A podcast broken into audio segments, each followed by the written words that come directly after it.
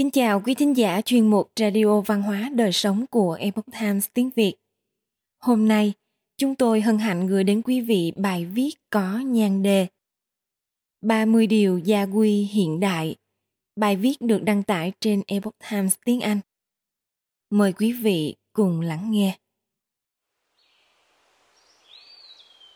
Có một câu trong Tam Tự Kinh, dưỡng bất giáo, phụ chi quá, nghĩa là có con mà chỉ biết nuôi mà không giáo dục, thì đây là lỗi của việc làm cha mẹ.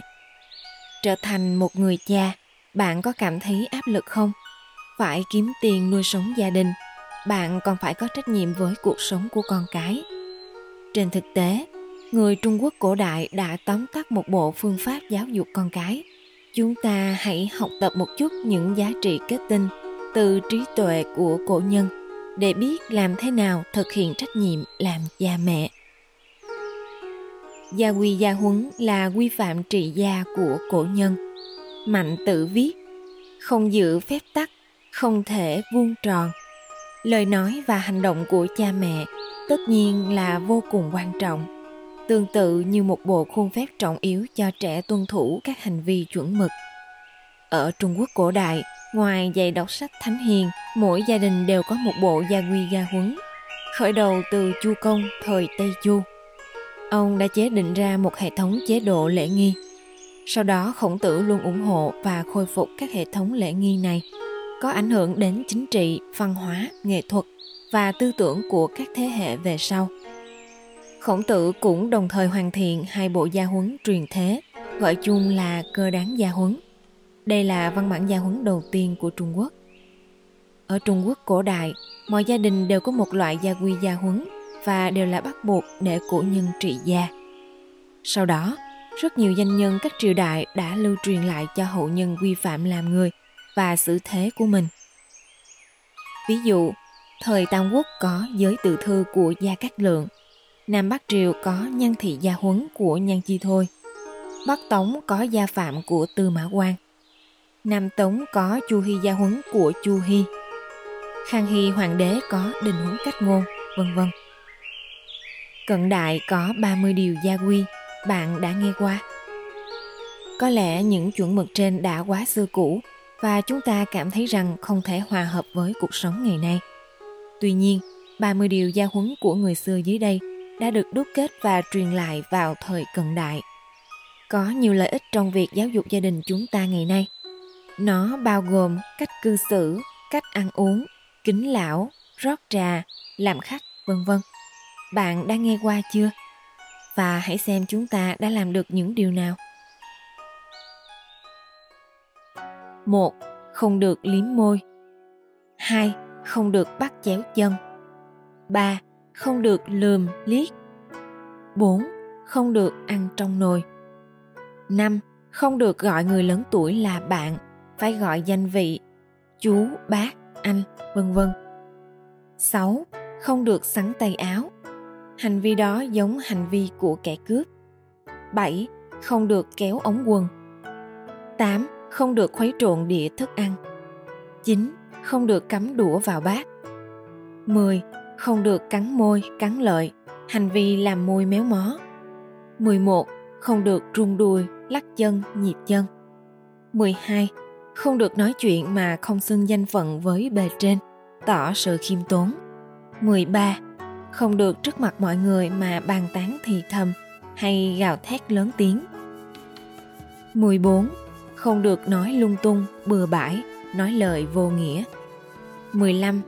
Cách thức ăn không quá đường giữa. 16. Không được cắn đũa khi ăn cơm. 17. Không được để miệng vòi ấm đối diện với người. 18. Khi ăn uống, con cháu không được phép ăn trước. 19.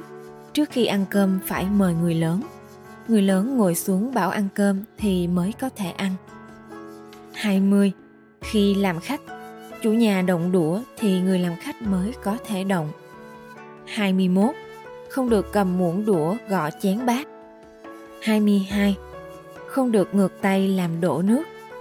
23 khi ăn cơm không được nói lời than thở.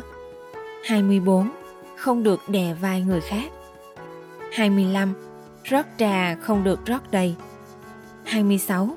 Làm khách không được ngồi trên giường người khác. 27. Làm khách không được vào phòng không có người. 28. Đứng không dựa cửa, nói không lớn tiếng. 29. Về nhà cần tìm chào trưởng bối báo cho biết. 30. Ra ngoài cần nói một lời. Trên bàn trà, rót trà mời khách thì không được rót đầy, nếu không sẽ có ý là không hoan nghênh, không tôn trọng. Rót đầy dễ gây bỏng tay và không thể cầm cốc lên được, làm người khó chịu. Các quy định trên có vẻ rườm rà, nhưng chúng là tiêu chuẩn trực quan nhất để xem liệu một người có gia giáo hay không. Trung Quốc cổ đại được gọi là lễ nghi chi ban. Tư thái bề ngoài nho nhã và nội hàm giáo dưỡng của cổ nhân từng được những quốc gia láng giềng học hỏi. Nhưng giờ đây đã trở thành một phần thiếu sót phổ biến của nhiều người. Trên thực tế, bất kể nền tảng của bạn là gì, cho dù bạn có cảm nhận được tình yêu của cha mẹ hay không, chúng ta đều có trách nhiệm và nghĩa vụ hướng dẫn tư tưởng cho thế hệ tiếp theo quy chính hành vi của họ chỉ khi chúng ta đủ thành ý, chính tâm, tu thân mới có thể tề gia, trị quốc, bình thiên hạ. Ngoài 30 điều đề cập trên, khi tôi còn nhỏ, bố mẹ tôi cũng dạy rằng lúc ăn cơm thì không được kén chọn, không được lãng phí, phải ăn hết cơm trong chén. Ăn hết cơm cũng không được rời đi. Khi ai cũng ăn cơm xong thì mới được rời khỏi bàn. Ngoài ra còn có nhiều yêu cầu khác về đại nhân, tiếp vật những thói quen này tôi vẫn luôn gìn giữ cho đến ngày nay giúp tôi thu ích rất nhiều. Gia đình bạn có gia huấn nào không? Bạn sẽ truyền lại cho thế hệ tiếp theo những gì?